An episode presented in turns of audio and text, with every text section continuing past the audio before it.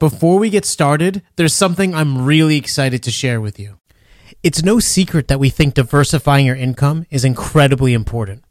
One way that we do it is by investing in rental properties. We've done a ton of research, interviewed experts, and invested over one hundred thousand dollars of our own money in income-producing rental properties. I am proud to announce that we're launching Rental Properties for Passive Investors. It's a course on exactly how you can passively invest in rental properties. Like our podcast, it's incredibly actionable and details exactly how we've both purchased and managed our rental properties. It also includes a year of Investable, the analysis tool we use to make sure the rental properties we purchase are actually profitable. Finding the deal is half the battle.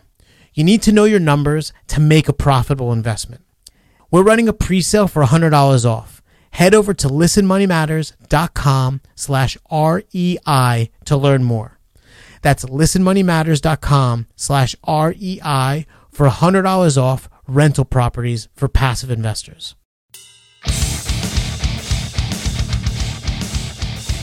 Hey, what is going on, everybody, and welcome to Listen Money Matters. Why let your parents get the credit when you can take advice from strangers on the internet?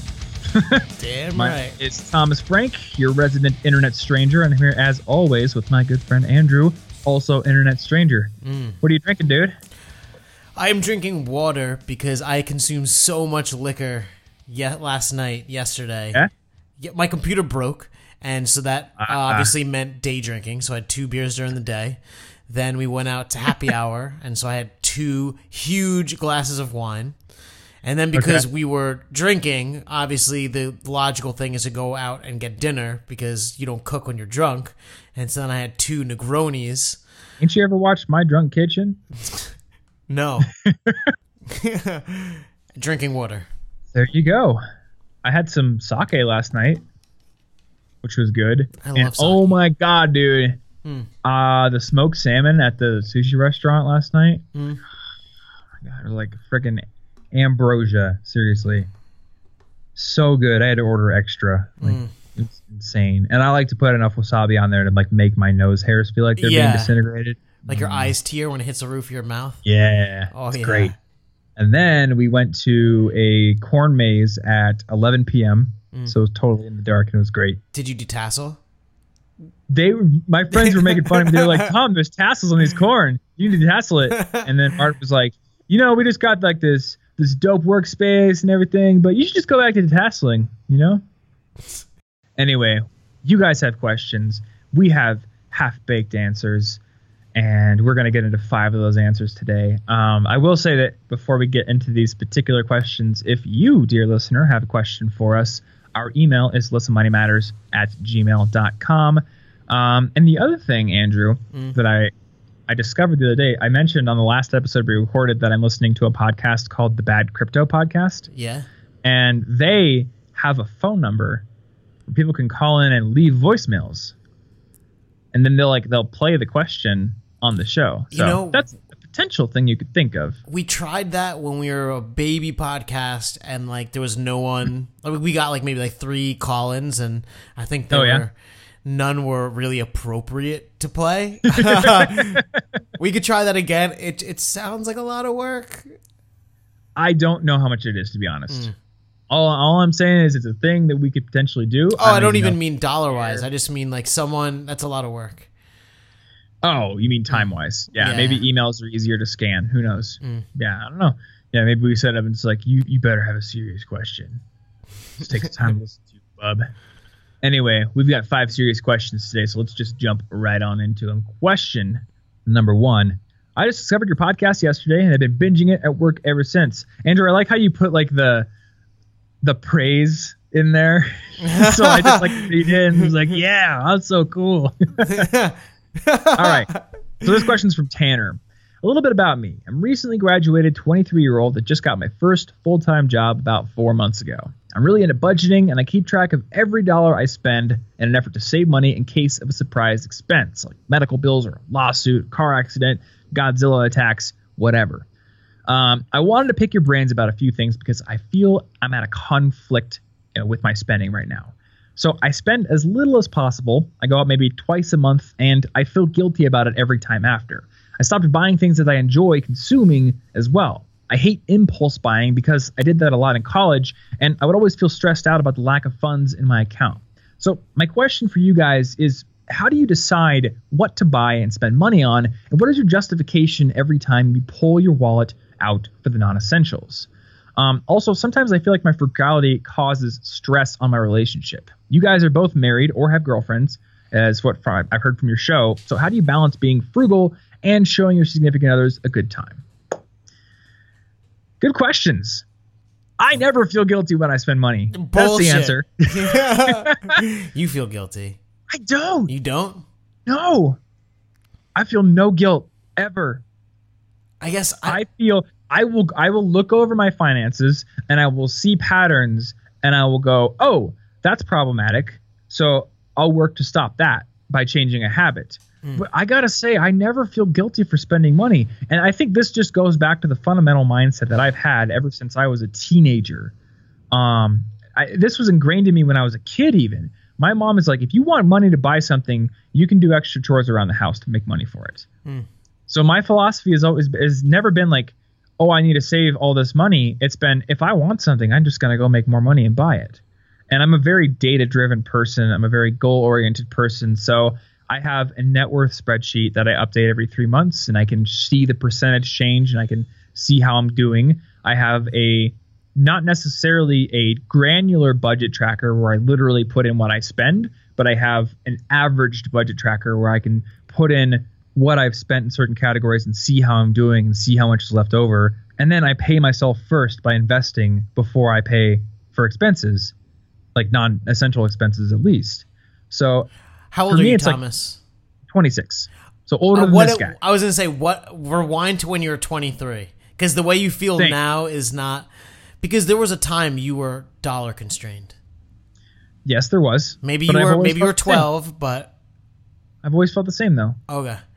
Like I've never, I don't feel guilty about well, spending money. I, I've never no felt guilty as emotion. well. I've, I've never felt guilty, but I was also – Uh, a beast at like I, I definitely relate to the question in that um, when Laura and I first met, um, w- like I was I was a Nazi with the budget, like yeah yeah like we there's two hundred dollars to go out to eat this month, that is it. And I mean, like we, we would sometimes go over and whatever, but yeah. it would I, I would talk about how much we went over so often that we would keep it under control. And you kind of, um, look, I love going out to eat. I love going out to drink and having beer and wine and all those things. I, I think, uh, what's the point of working? Look, you know what? It, I think it goes back to the shockingly simple math of retirement, right? Popularized yes. by the mustache himself. And if you are able to save one hundred percent of what you spend, then you're essentially retired because mm-hmm. you do not need to make any more money. You're done, right? And yeah. then as uh, the percentage goes down, the amount of years required to retire goes up. Um, and so I think you need to set some realistic goals for yourself and adjust mm-hmm. accordingly. Because yes, uh, I don't know if we were recording this or it was in between episodes, but you were telling me about how you went out to go have sushi. Um, and I love sushi, and we've had sushi together. It's delicious. Did you need to have sushi? No. Um, but you did, and it made you happy, and then you were full, and you went home and went to sleep and whatever. And so um, that sushi consumption is uh, aligned with your long-term goals, whatever they are. Well, you know, um, it was an allowed well, expense. Yeah, it's allowed. Yeah, it's I. I mean, I guess one of my long-term goals is to be able to continue to consume sushi because to, to eat so much salmon that you can swim upstream. That smoked salmon was so good. Anyway, I want to talk about something I've been thinking about lately. Um, mm. I didn't. I did a video that will be out by the time that this episode drops, like a mic. Um. About how to stop being tired all the time, because mm. a lot of people are constantly tired. And I saw, uh, I think it was Hank Green tweet, like, never let your work compromise your health. Mm. And that reminded me of a friend of mine in college who basically, like, his work would constantly have him tired all the time. He was constantly sleep deprived. And then there, there were all these responses that would echo kind of his response, all these responses to his tweet basically saying, like, I literally have no choice. I have to do, you know, I have to com- compromise my health to work. Otherwise, I couldn't live. Mm. Now, I have no doubt that there are some people out there who are in a really shitty situation where they have to do that. But I also know that when I was in college, when I was in high school, and to an extent even now, I would get certain goals in my head, convince myself that they were necessary, and then compromise my health to achieve them instead of scaling back.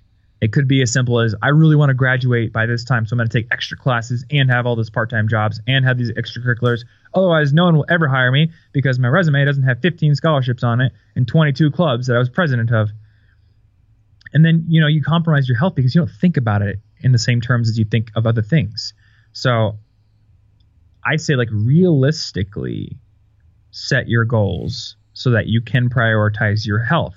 And in the same way, realistically set your financial goals so that you aren't constantly feeling guilty or stressed or mm-hmm. unable to spend any little last cent on something that doesn't seem non-essential. Like, buy the shampoo that's not going to make you have horrible dandruff all the time. Just, you know, mm. temper your financial goals. You know, uh, I I think yeah. that you should go and get the tiniest apartment that you could possibly find and live there for a year. You know, maybe it's, like, nice. It has, like, stainless steel appliances or wh- whatever you need to, to feel good. You know, like, I don't know, like a, a rainfall shower. But yeah. Get a really tiny apartment. Mm-hmm. I um, I really, like, only had my clothes and my computer. And I probably, and when I was living by myself, I probably wouldn't even get up to aside from to go to the bathroom. I was just on the computer all the time. And so I had this really tiny apartment. I didn't have that much stuff because I was just, like, a young dude and whatever. And then Laura moved in, and we had so little space. We we literally could not own things. There was no space to put it. Like, it just, there wasn't. And uh, having lived like that for a certain amount of time, it became ingrained in us that we just couldn't have things. Like, any excess things, there was no space for it. And so we became pretty ruthless about that. And Thomas, you've been to multiple apartments of mine, and now I have an apartment that is uh, three or four times bigger than the one that I had first had, but we still just don't have stuff because... Yeah, you really don't. Like, we have, maybe we have like twenty books, and we have, I don't know, like six pillows because people may come over, you know, whatever. Uh, mm-hmm. we, so I think um, you need to, maybe back to the constraint breeds creativity thing, Uh, you need to uh, try and put yourself in scenarios where you cut the shit that you don't need. So to answer your question about the wife and girlfriend thing, you can go out and you could have a decent meal and not go Dutch and let her get a glass of wine or whatever she wants because um, everyone wants people with goals. Everyone wants, you know, someone with a vision and ambition and whatever, but no one wants a cheap motherfucker. So don't let yourself be that. You know, you can uh, have more of some and less of other. Yeah, that's true. You know, and a lot of times when we go out, I Anna will want like the steak or something, and I'm like, oh, the steak's thirty bucks in my head. It's like, you know what? I was going to stupidly buy a two coffees over the next couple of days anyway, mm. you know, like, and she's going to be happier on that. The other thing I'll mention though, you don't have to spend money to show your girlfriend a good time. Yeah. My favorite memory of a thing that Anna and I have ever done together is for her birthday in twenty fifteen. Um, I spent two full days crafting like this scavenger hunt thing where I created like this crazy code book with ciphers and all this like cool puzzle solving stuff from Assassin's Creed because she loves Assassin's Creed. And I went around the whole town, like out into the forest, and like found little landmarks or scratched like little clues and stuff into rocks and set up this giant quest and then literally built a website where she'd have to like click on a puzzle piece and solve the puzzle, put in the password associated with the answer, and it would like it would start to craft this Q R code that would show her where her present was. And I worked like mad on it. And the present cost money, but this thing cost me basically nothing to do. Mm. But it was crafted to be like a full day long adventure. And then like I woke up and I was like, I put a hat on. I'm like, well, I have this hat on. I don't know any answers to any questions, Anna. So I'm just going along for the ride. And we just had a whole day where she solved all these puzzles. And there was like some challenges involved, and eventually she found her present, and it was great. And like she got her present too. But the the actual experience of going and doing that with her was so much fun, and it cost zero dollars. You know, and it's the thought the that same counts. Token, like, and it's so true. It, exactly. And you know, sometimes we'll just be like, I really want to make a good lasagna. And mm. we'll go out and buy the ingredients, and that costs money, but it doesn't cost nearly as much as a dinner. We'll buy a bottle of wine, and we'll cook it together. And that's often just as fun as going out to eat. Mm. So be creative with what you do, because um, there is not a direct correlation between money spent and fun had, or uh, the amount of thought they think you put in. Be creative with that. But the other thing is just like, understand your financial fundamentals, understand your goals, have a good bead on where you are. And if you if you're there, then you shouldn't feel guilty spending money. Yeah. Um, and I'm sure there's an episode of L M M that's based on this, but the one that I did recently is on my show, the College Info Geek podcast. We did a how to budget your money, and it, it is a show for younger people. So it might be an interesting one to listen to. We lay out like a whole budgeting framework that essentially uh, amounts to pay yourself first, pay your, your minimum expenses and pay yourself first. And after you've done that, you shouldn't have to feel guilty, because you know, I've taken mm. care of the rent. I've taken care of the minimum debt requirements. If I want to accelerate debt, I've taken care of that too. And I've also invested. If I got money left over, that's my money. Damn right. I'll go buy fidget spinners if I want. Mm. Yeah. All right. Question numero two from Ronald. I've been listening to your podcast for a week, and you guys are really helpful. Thank you, man. You just cannot help but put in the praise. My ego is swelling like a balloon. All right. I have a question on short-term investments. What is the best way to invest money for a home in five years? I've signed up for Betterment, and I'm also looking into Vanguard. Do you think it is better to invest into Betterment or into Vanguard? Thanks, Ronald. All right. Now, I, I feel like we have talked about this in a certain capacity in a past episode. Mm. Um, for the purposes of buying a home in five years, Vanguard and Betterment are roughly equal. Yeah. In that neither of them is necessarily that great of an option. Now, five years is a time period that is a little bit different than what we've talked about in the past. I think we had somebody email us a little while ago, and they were like, I want to buy a home in two years. Mm. Should I put my money in the market? And we said no, because while my money is up like sixteen percent in Betterment right now, next year it could be down sixteen percent.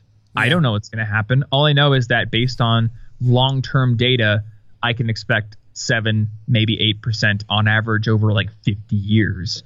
But if my time period is two years and I want to buy a house, I'm locking that money up somewhere safer, like a money market account or a C D or something that gives me a guaranteed rate of return. So to, to maybe tweak the question a bit so that it works, he's like, what is the best way to invest my money for a home in five to ten years? Or in four to eight years, then we'd be like, okay, fine, you know, Betterment, Vanguard, because it's not a hard set short-term timeline. Like like one year is even worse, because who even knows what's going to happen. But if you're flexible, then you should certainly invest your money, and you could use it to yeah. buy a home in the future. But, you know, if you plan to buy a home in five years and it just so happens that on the fifth year we're at the lowest point the market's ever been, it would yeah. behoove you to hold that money until it's worth True. At least as much as what you put in, you know? So and, I guess, yeah, if you're willing to say, I could wait, I could wait for a house, mm. you know, until the market's better, then yeah, go for Betterment or go for Vanguard. Um, the difference between Betterment and Vanguard is that Vanguard, if you pick the right funds, will have lower fees mm-hmm. um, because Betterment's fees are zero point three percent, I want to say. And with Vanguard, the lowest fee that you can get is zero point zero four percent, which is over six times cheaper, but they are both extremely cheap. Um, The one thing that I also found out when I did that budgeting episode that I don't know if we've talked about here is I have my money in the Vanguard Admiral Shares Fund, which has a ten thousand dollars minimum mm-hmm. in order to get that zero point zero four percent fee. Uh, you can put your money into the E T F, which has no minimum. It's traded like a stock, and you get that low expense ratio. The only caveat is you got to set up a Vanguard brokerage account, but that's barely a caveat because you can do that yourself. Mm. And I don't and, know if we've ever explicitly stated that because I didn't know about it until recently. Well, but you don't have to have like, you know, Tony down at the brokerage do it for you. You can do it on, on the computer. To, just to go a little further there, it is important to have things like bonds and whatever as well. Um, you know, and, and like you're saying, Life Cycle and similar funds will do that for you. But if you are just enamored by Betterment and you like their approach, uh, it's publicly available information. Um, Betterment openly shows you what sure. they put their investments into, and so you could go out and buy the exact funds at the exact proportions. Um, and the question really comes down to, uh, do you want to do it yourself? Yes or no? You know, and if you do, mm-hmm. or you're interested, you can go a D I Y approach. And then two, do you see, is there value in like adjusting for drift, like rebalancing your portfolio? Um, yeah. Taxless harvesting, stuff like that. And that's a, a whole separate conversation, but at least to start, Vanguard is an awesome initial option. My Betterment says that I'm too risky and too aggressive. Though, okay, so I'm looking here. The performance in my Betterment account is twenty percent right now. Damn. Pretty damn good. I must that's have invested good. like a low point or something. Uh, but yeah, if I go over to Portfolio tab, it tells me exactly what funds I'm invested in and which or how much money is in them. So U S total stock market from Vanguard, U S large cap value from Vanguard, U S mid cap, small cap, developed markets, and emerging markets. There you go. Uh, it looks like it has put the majority of my money into the developed markets B E A fund, probably because on the little dial thing, I just like dialed it all up to risk because I'm twenty-six years old. I'm not retiring anytime soon, so I don't care. I'm, I'm like, I'm very invested in stocks on my taxable accounts. And then I think like mm. the guy who manages my I R A, it's his job to be a little more sensible. I am also extremely risky, but I think it is worth saying that we both have some amount of cash on hand in case of emergencies. Yes. And we, we have, we have certain kind of like, quote unquote, not guarantees, but high probability ways of making money if we had to. Mm. Like if if my business crashed and burned today, I would call up my literary agent and say, okay, I want to write a book now, and I'm going to do speaking tour at schools. I thought and you were like, going to say, do you just sell nude pics? That's what I would And do. I would actually, that, that would probably do better. Mm. Okay, so there we go. I'm going to sell. I've got a Patreon. Uh, if you get on the fifty dollars per month tier, you're going to get nude pics. So you have, you have a but YouTube video. But they're like video. Side boob. This, there's like a higher tier that's mm. hidden. You gotta email me about it. I was going to say that uh, you, you have YouTube channel and videos, so uh, everyone wants to see you naked, but they just want to hear me talk dirty. So you're going to start a phone sex line, Damn and I'm right. just going to become like a nude model. But no, like I, I could, you know, maybe it probably wouldn't replace the income of my business. I might have to lay off my team, but if my business crashed and burned, like like YouTube went away or something, and my my current income sources died, I could I could go out there, I could get on the phone, I could email people and say, hey, I would love to come speak at your school. I could make money that way. Mm. And if not, I've built up skills that I know I could find a job with. Like I have that mentality, so I'm I'm a little risky with my investments, um, and that's fine, you know. Based on my decisions and, and things like that. Anyway, when it comes to a home, five-year time period, I, I guess the bottom line answer is if you're willing to wait to buy your home, if the market happens to be down at that time, then uh, either Betterment or Vanguard are going to be perfectly fine. If you want the lowest possible fees, go with a Vanguard. Um, the Total Stock Market Index Fund E T F is going to be like the lowest possible fee you're going to get. Mm. Um. I don't think Betterment tells me what the performance of my specific funds here is, or if it does, it's like buried somewhere. So I can't tell you like which one is doing the best, but also that doesn't matter because past performance, blah, blah, blah, blah, blah. And we'll link to some stuff that we have that, that'll answer some of those questions. Yes. All right, question number three. Hey, my name is Lucas, and I'm a freshman at college in Spain. I've been following Thomas for the past couple of years now and just recently started listening to this podcast. So I am personally very invested in student money problems, uh, it, very interested in student money problems, and would love to hear more about budgeting and saving money, especially while in college. Also, just like to send my support and appreciation for the useful tips on C I G and Listen Money Matters. Muchos gracias, amigos. So this doesn't sound like a question, it's more just like they just want to hear about budgeting and saving money when in college. Mm.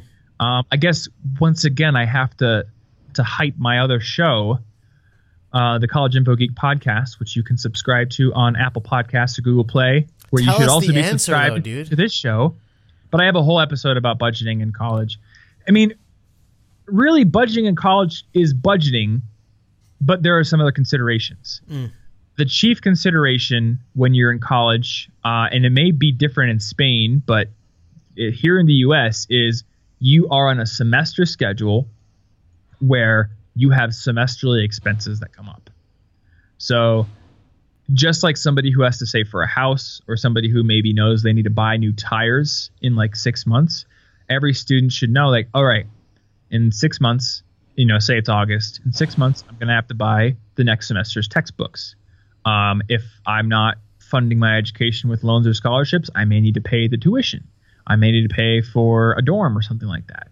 So you have to consider like what what expenses are on a non-monthly basis that are still going to come up. You have to be able to get in front of those and save for those.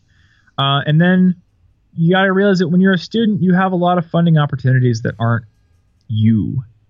There are student loans out there, but there are also, more excitingly, scholarships and grants. So the main thing is, while you're a student, even while you're still in college, even if you're a grad student, there are scholarships and grants out there that you can win, and you should be actively looking for those on the regular. You know, put in a little bit of time and you can you can earn a lot of money that way. I think I I funded a pretty large percentage of my college education with scholarships.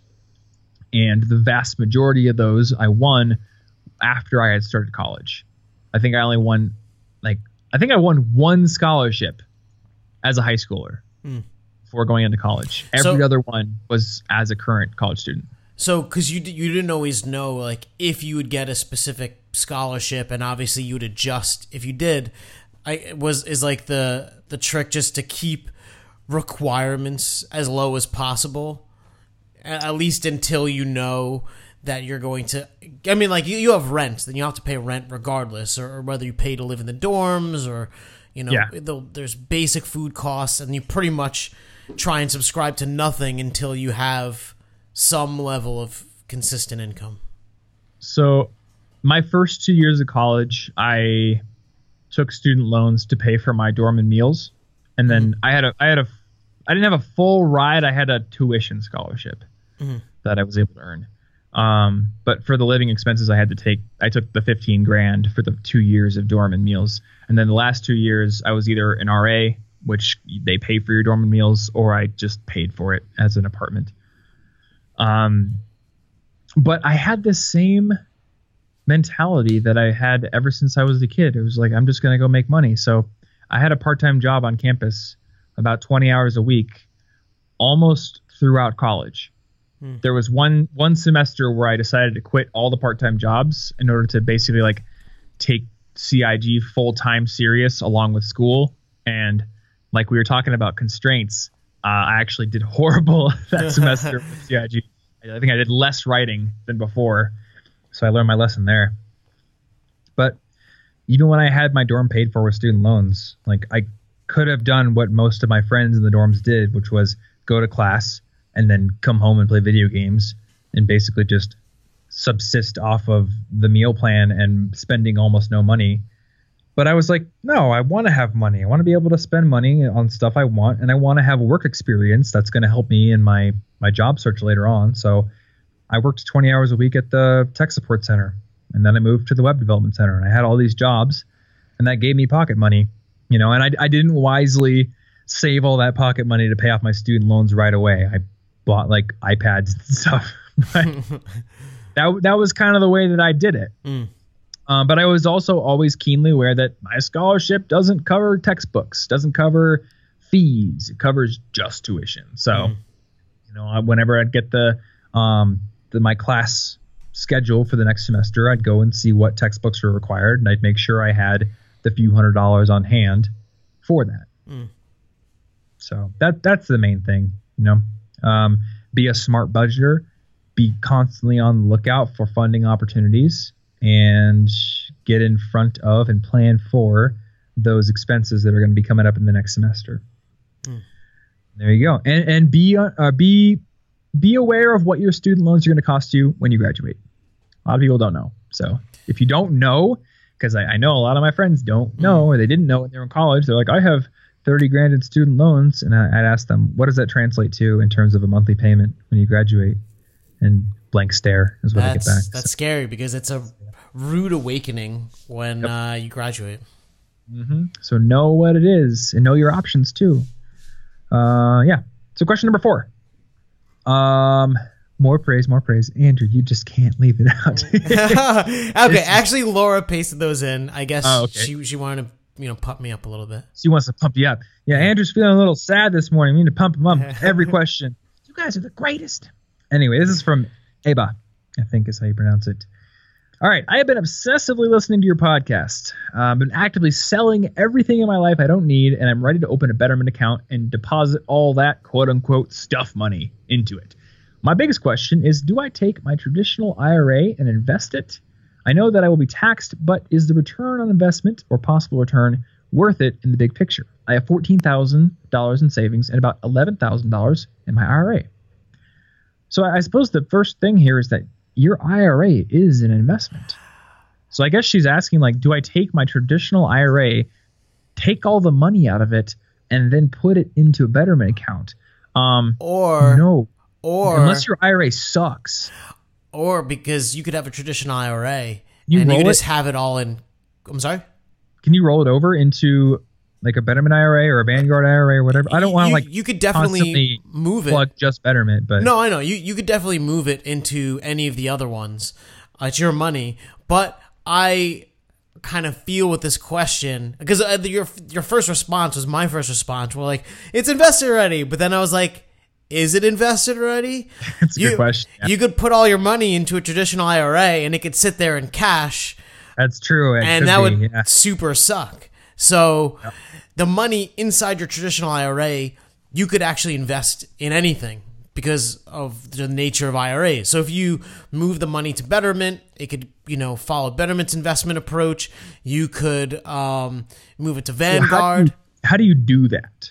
Say I want to, if I've got an I R A, how do I move the money to Wealthfront or Betterment or Vanguard or Fidelity or whatever it is? So let's let's say that you have it in Fidelity right now, and so uh, she. Uh, Actually, I don't know. Ebba. Ebba said that um, there is eleven thousand dollars in her I R A. Mm-hmm. And um, if it's in Fidelity, you could just put it into Vanguard funds while it's in Fidelity. Um, or you can. Yeah. So you could buy okay. Vanguard funds. You could buy Fidelity funds. You could buy Tesla, Apple. You could buy whatever you want. Oh, okay. Right? So you just have access to the market to buy things. So unlike but, a four oh one k, you aren't necessarily restricted with what you invest in inside of the I R A as a vehicle. Exactly. But okay. if you're like, okay, that's a lot of pressure. I don't know if I should do all these things myself. I don't want to. Whatever. You can go sign up for a Betterment account. listen my matters dot com slash Betterment. And um, it they will prompt you through the process. Uh, and, and essentially what happens is uh, your I R A is cashed out from location A.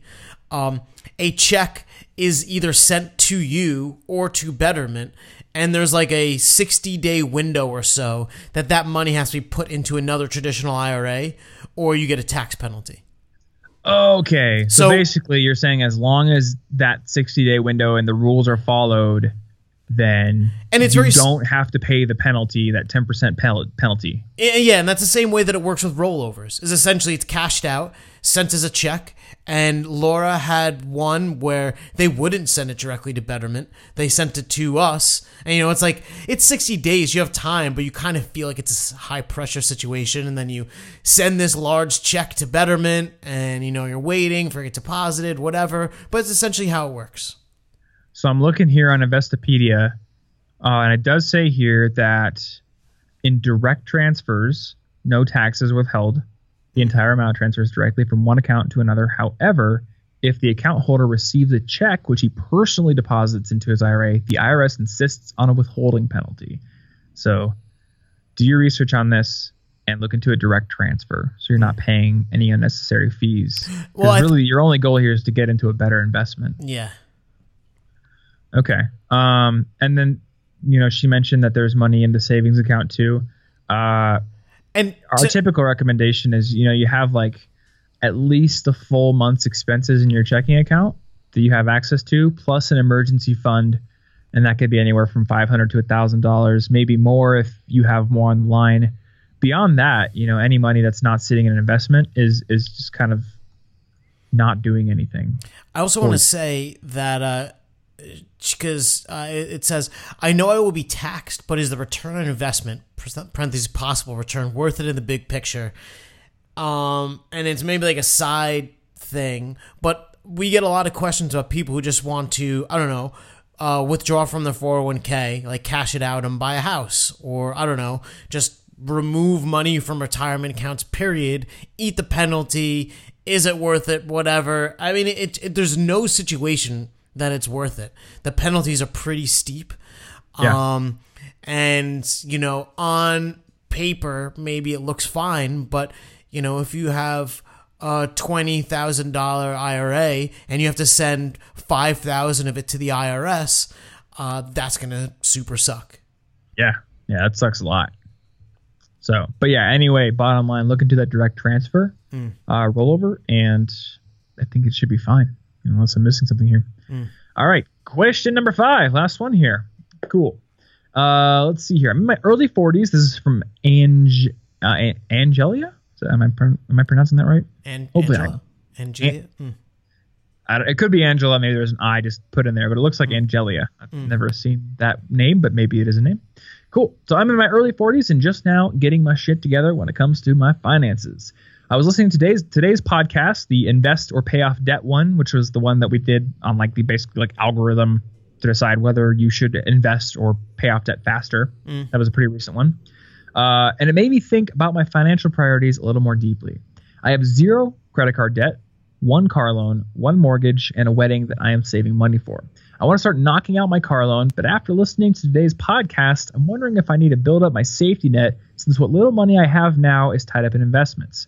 I have about five thousand three hundred dollars in investments and five hundred dollars in my savings account for the random bet, car, or house need that should come along. I put the fifty-five or five thousand three hundred dollars in a guided investment account uh, with Merrill Edge, so I would not be tempted to touch it, and I wanted to earn more than that zero point zero one percent in a savings account. Uh, should I have not? Should I have not invested my safety net? Okay, so that's the, that's the question. I don't know what a guided investment account with Merrill Edge is. Is that just like a kind of specific product or something out there? Yeah, it looks like it is uh, a zero point four five percent annual fee, little bit of robo, little bit of person type deal. Okay. Interesting. Uh, uh, well, you know, the question is, I don't know how much money she brings in each month. So here's the thing. is it, I don't think it matters because I think we could use proportions. So okay. I think um, five hundred dollars... Uh, just is not a lot of money, period. And when yeah. something terrible goes wrong, like if something terrible goes wrong and it costs fifty dollars for you to fix, then it either probably wasn't that terrible or you're just super lucky. Because when terrible things in my life have gone wrong, it's usually enumerated in the thousands of dollars. And so yeah. I think uh, it, it sucks no matter what when you have to pay thousands of dollars for something that was unintended, is bad, whatever.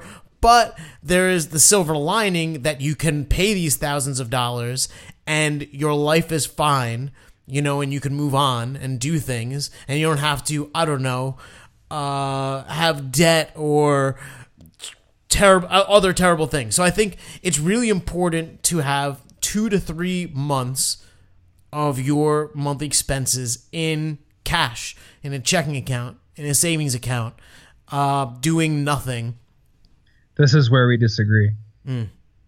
I I used to be with you here. Mm. Uh, and then I talked to students and I talked to people who are early or, you know, recent grads and and friends of mine in real life for whom building up three months of expenses would take years.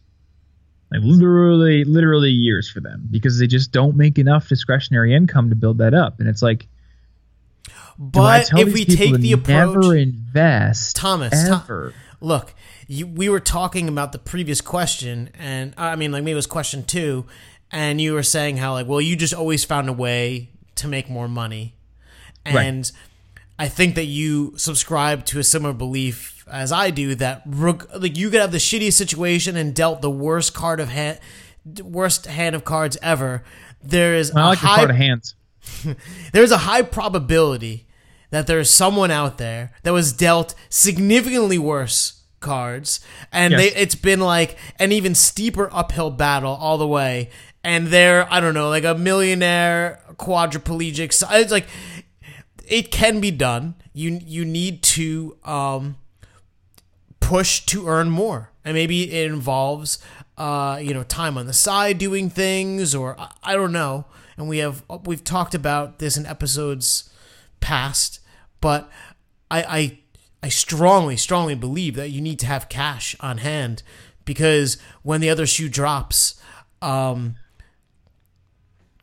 I, I agree with you. It's just the two to three month thing I think is untenable for certain people, and it would it would lead to a situation where they they would have to delay investing for so long. Um, and the fact of the matter is that even though there's volatility in the markets, the investment vehicles that we usually talk about, there's less volatility than like putting all your money in Dogecoin or something, mm. you know, or putting all your money in Apple stock or something like that. It's, it's mitigated risk to an extent. And this, this could be debated forever because it is, it is a question that contains and will always contain unknowns. You never know what's going to happen in life, and you never know how expensive those things that happen are going to be.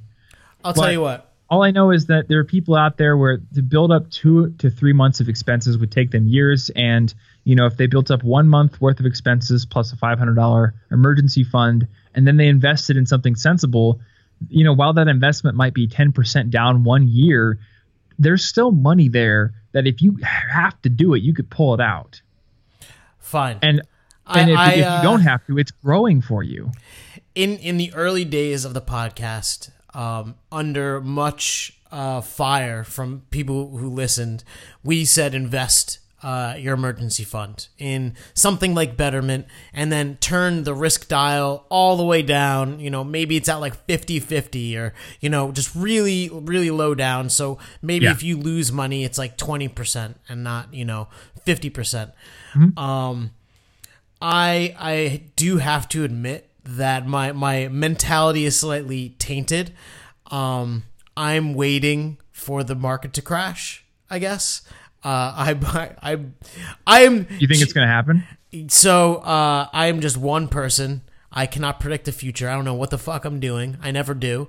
But I'm. I just have become like so confident that it just doesn't really make sense right now. Um, Put all your money in Dogecoin. You know, clear solution. Very much. Wow. I'm creating an I C O. It's called L M M Coin.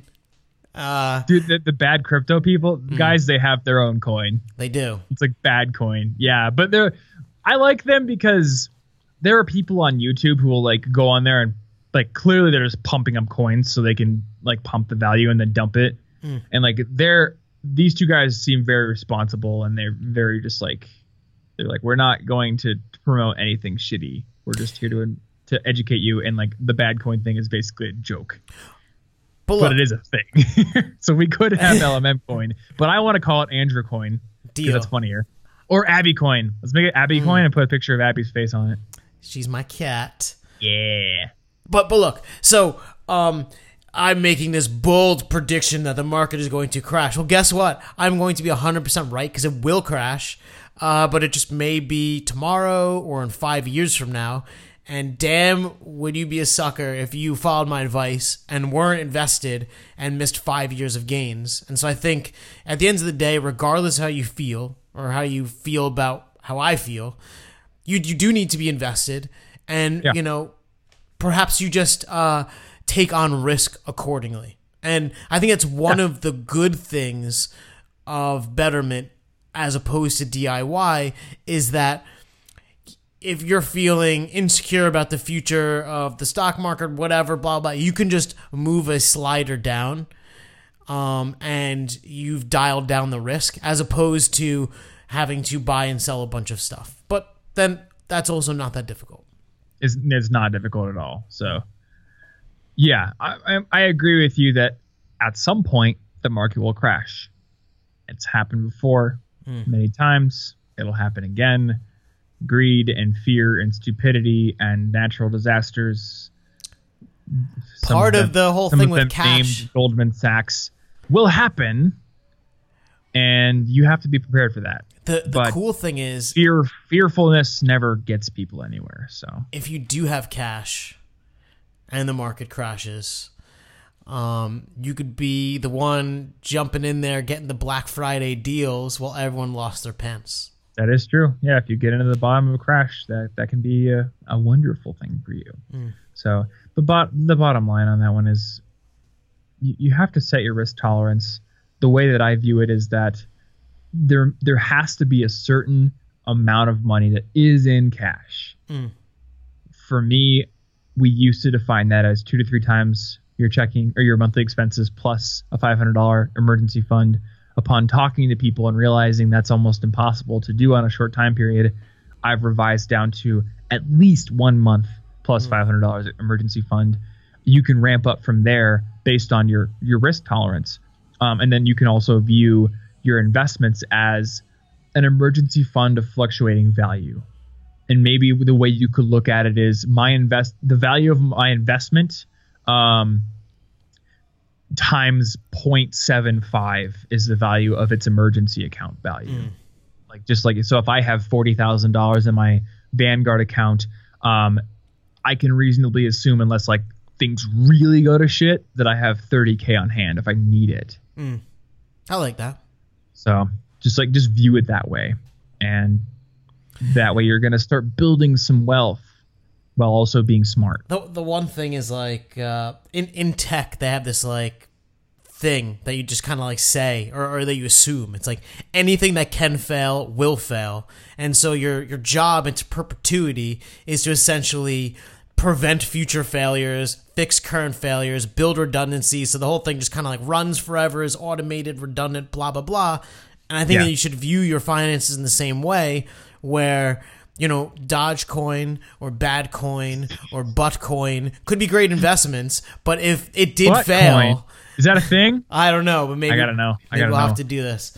But look, you you need to have ways to protect yourself. Alternatives. It is. It's a thing. Buttcoin. Buttcoin is a peer-to-peer butt. Peer-to-peer means no central authority issues new butts or tracks butts. Buttcoin, backed by gold, comedy gold. Is this real? Can I buy Buttcoin? I can't. Buttcoin is pooped. Oh, I think it's done. I don't even know if it was actually a coin, which means now, now we can make it. Abby coin or Buttcoin, it's up to you, man. It's up to you. Mm. We'll get on that blockchain. People can buy some Buttcoins. We still haven't done the Sirens of Titan stock investing game. Mm. I have all these stupid joke financial ideas that I need to do. We're building up I've, for it. I've been I've been considering just like putting like ten dollars a week into Robinhood just to do that. Just to see what happens. Like it, it's like basically no money, but it would be funnier than if it was just in like a stock investing game. I, I might do it. I just need to find I need companies. Ooh, here we go. Here's here's a mission for the listeners. All right. In The Sirens of Titan, uh, there's a character who becomes super duper rich by locking himself in a hotel room, and every day he takes the next two words of the Bible, takes their letters, and finds a company with the same letters and invests in it. So like in the beginning, it would just be like in the, so I T, and then maybe he goes and finds like International Technology Incorporated or something like that and invests in it. Um, I don't know what what book we should use, but we need to find a book and we need to find companies that match to those letters. And then like do like five dollars or something. It's like some some pittance of an amount and see what happens. I bet you I won't beat the market, but I will beat some professional fund investors. Damn right. And then we'll call them up and be like, hey, I just saw your uh, quarterly earnings report, and I would just like to let you know that, um, yeah, I took the latest issue of Shape magazine and beat you.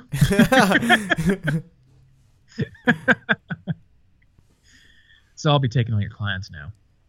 Anyway, those are our five questions, guys. Hopefully that uh, those answers were sufficient for you. If not, feel free to send all the hate mail you want over to listen money matters at gmail dot com.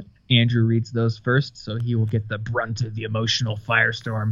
But you can also send your questions to that email address, and uh, they may make it into few, uh, future Five Questions episodes.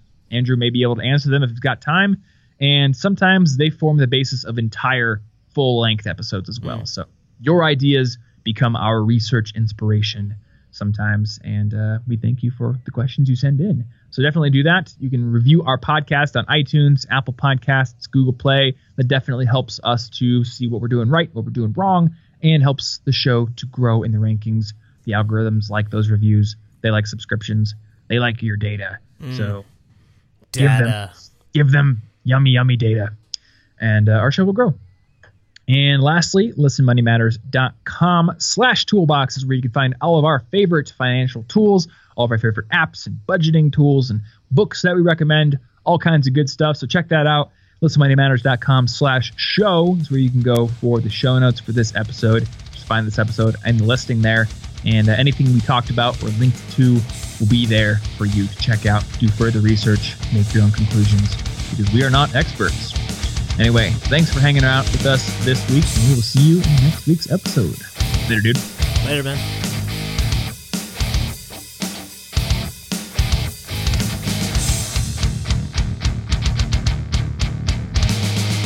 Please tell your friends about this show.